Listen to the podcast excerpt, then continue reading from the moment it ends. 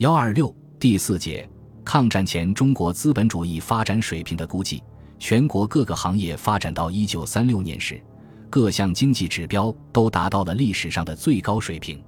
这一年，农业已经复苏，财政收支有很大改善，交通运输和工矿企业发展迅速。因此，这一年是南京政府抗战前十年经济全面好转的一年，也是中国资本主义经济发展的最高峰。近代中国的资本主义经济可以分为三种资本形式，即外国资本、国家资本和私人资本。外国资本指由外国人在中国开办的资本主义企事业，这种资本具有很强的独立性，不仅超脱在南京政府的驾驭之上，而且对中国的国民经济发展具有强烈的影响，成为控制和垄断中国经济命脉的一种经济势力。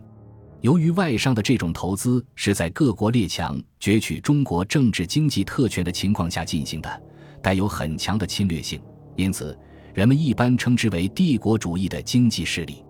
国家资本指由南京中央政府和地方政府投资开办的资本主义企事业，其中还包括由政府拨款间接经营和控制的官商合营的资本主义企事业。这种资本代表国家经营。是垄断和操纵中国经济命脉的一种主要资本形式。私人资本指由私人独资或合资兴办的资本主义企事业。真正代表中国资本主义经济发展水平的是本国的国家与私人两种资本，而不是外国资本。一般说来，外国在华投资的比例越大，则中国半殖民地化的程度越深；反之，其投资比例越小。越能反映中国本国的资本主义独立发展水平。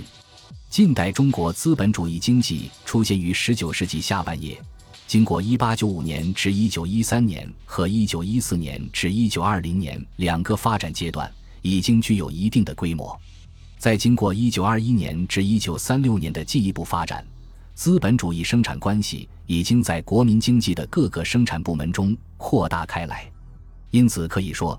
一八九五年至一九一三年为中国资本主义的初步发展时期，一九一四年至一九二零年为其进一步发展时期，一九二零年至一九三六年则为资本主义化时期。从表中可以反映中国资本主义发展的情况。第一，在中国资本主义经济中，外国资本所占比重大。在一八九四年至一九三六年的四十二年中。中国产业资本的总和增加一百零一点六倍，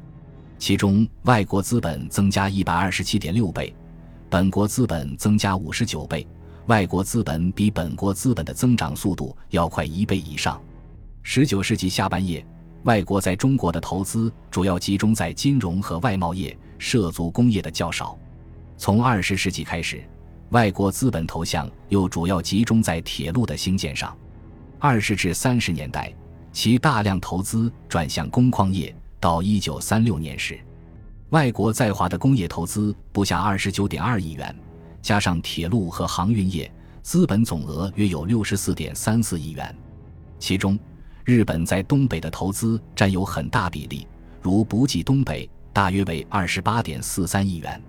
经过二十至三十年代大规模的投资，外国资本在中国工矿业中已经占据了垄断地位。大体上已经控制中国生铁产量的百分之九十五，钢产量的百分之八十三，机械采煤量的百分之六十六，发电量的百分之五十五。也就是说，外国资本掌握了中国基础工业的主要部分。在轻工业中，外资在某些行业也占据相当大的比重，如纺织业中，外资占全国沙锭总数的百分之四十六和织布机总数的百分之五十六。外资比重大，正好说明中国半殖民地化程度进一步加深。外资必然要排挤和打击中国的民族工业，这对中国资本主义的发展十分不利。因此，外国资本主义对中国的经济侵略，是中国民族资本主义发展的主要障碍。第二，抗战前夕，私人资本在本国资本中的比重大于国家资本，且在工业资本中居于优势。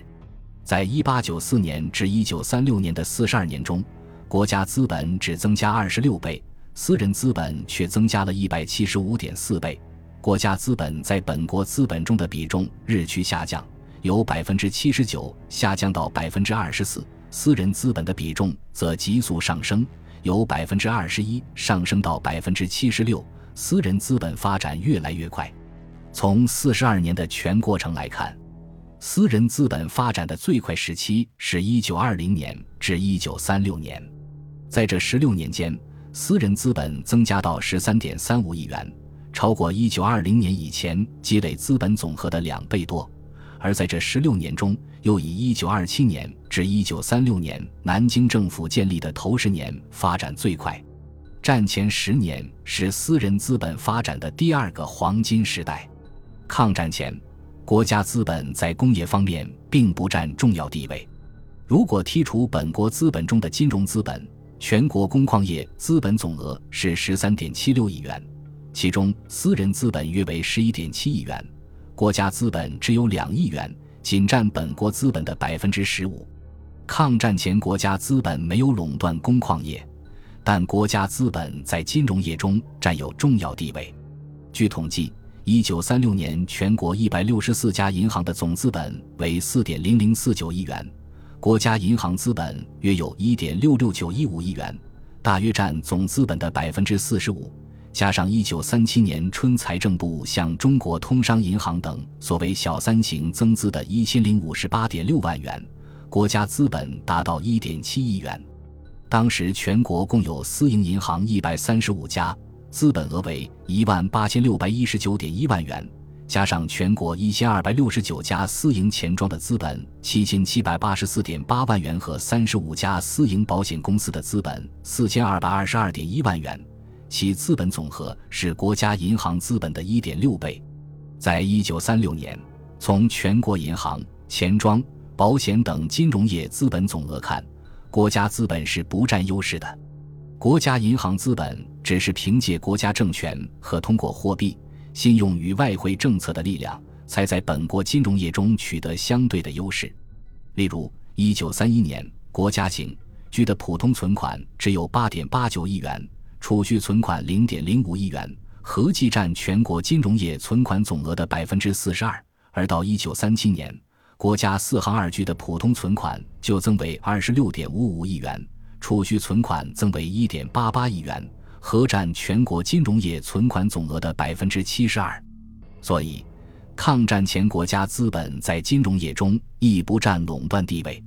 如果把国家资本在工业与金融业两方面的力量合起来，亦不占优势，仍是私人资本占显著优势。其比例是：国家资本在本国资本总额中只占百分之二十四。而私人资本则占了百分之七十六。一九三六年是私人资本发展史上的高峰点。第三，资本主义发展水平比以前有明显的提高。经过鸦片战争后八十余年的发展，到一九二零年，中国工农业生产总值已达到二百一十九点零三亿元，其中农业为一百六十五点二亿元，占工农业总产值的百分之七十五点四。工矿业为五十三点八三亿元，占工农业总产值的百分之二十四点六。在工矿业总值中，手工工矿业产值约为四十三点一七亿元，占工农业总产值的百分之十九点一。近代资本主义工矿业产值为十点六八亿元，占工农业总产值的百分之四点九。加上工厂手工业的部分。整个近代资本主义工矿业的产值约为二十三点六亿元，占工农业生产总值的百分之十点八。这个比例说明，中国资本主义在二十世纪二十年代的发展水平是：新式资本主义企事业的产值大约占国民经济总产值的百分之五，连同工厂手工业的产值在内，只有百分之十左右。近代资本主义经济在整个国民经济中的比重很小。也就是说，当时中国资本主义发展水平很低，但是经过十六年的发展之后，即到一九三六年，中国资本主义发展水平则有了明显的提高。据统计，一九三六年中国工农业生产总值已增加到三百零六点一二亿元，其中工矿业总产值约为一百零六点八九亿元，占工农业总产值的百分之三十五；农业总产值为一百九十九点二三亿元，占工农业总产值的百分之六十五。农业产值比重下降，工矿业产值上升，这是中国资本主义经济得到发展的标志之一。在工矿业总产值中，手工业产值为七十三点七亿元。占工农业总产值的百分之十点八，如果把工厂手工业与近代新式工矿业的产值相加，则占工农业生产总值的百分之二十点五。这表明，一九三六年时中国资本主义发展水平已经提高到百分之二十左右了。单就工业而言，提高更快，近代工业已占到整个工业产值的百分之五十八点六。也就是说，在工业总产值中，有一半以上是属于资本主义性质的工厂生产的，这也是中国资本主义经济发展的一种标志。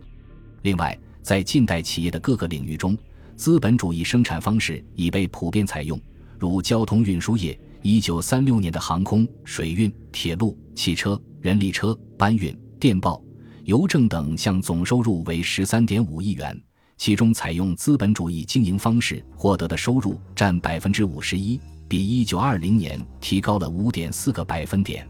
这表明交通运输业中有一半以上已经资本主义化了，这是资本主义发展的又一标志。总而言之，抗日战争爆发前，中国资本主义发展水平比二十年代初期有了进一步的提高。虽然资本主义经济在国民生产总值中的比例还不大，但资本主义生产关系已经扩大到国民经济生产的各个部门。这是中国经济发展中最有活力的部分。本集播放完毕，感谢您的收听，喜欢请订阅加关注，主页有更多精彩内容。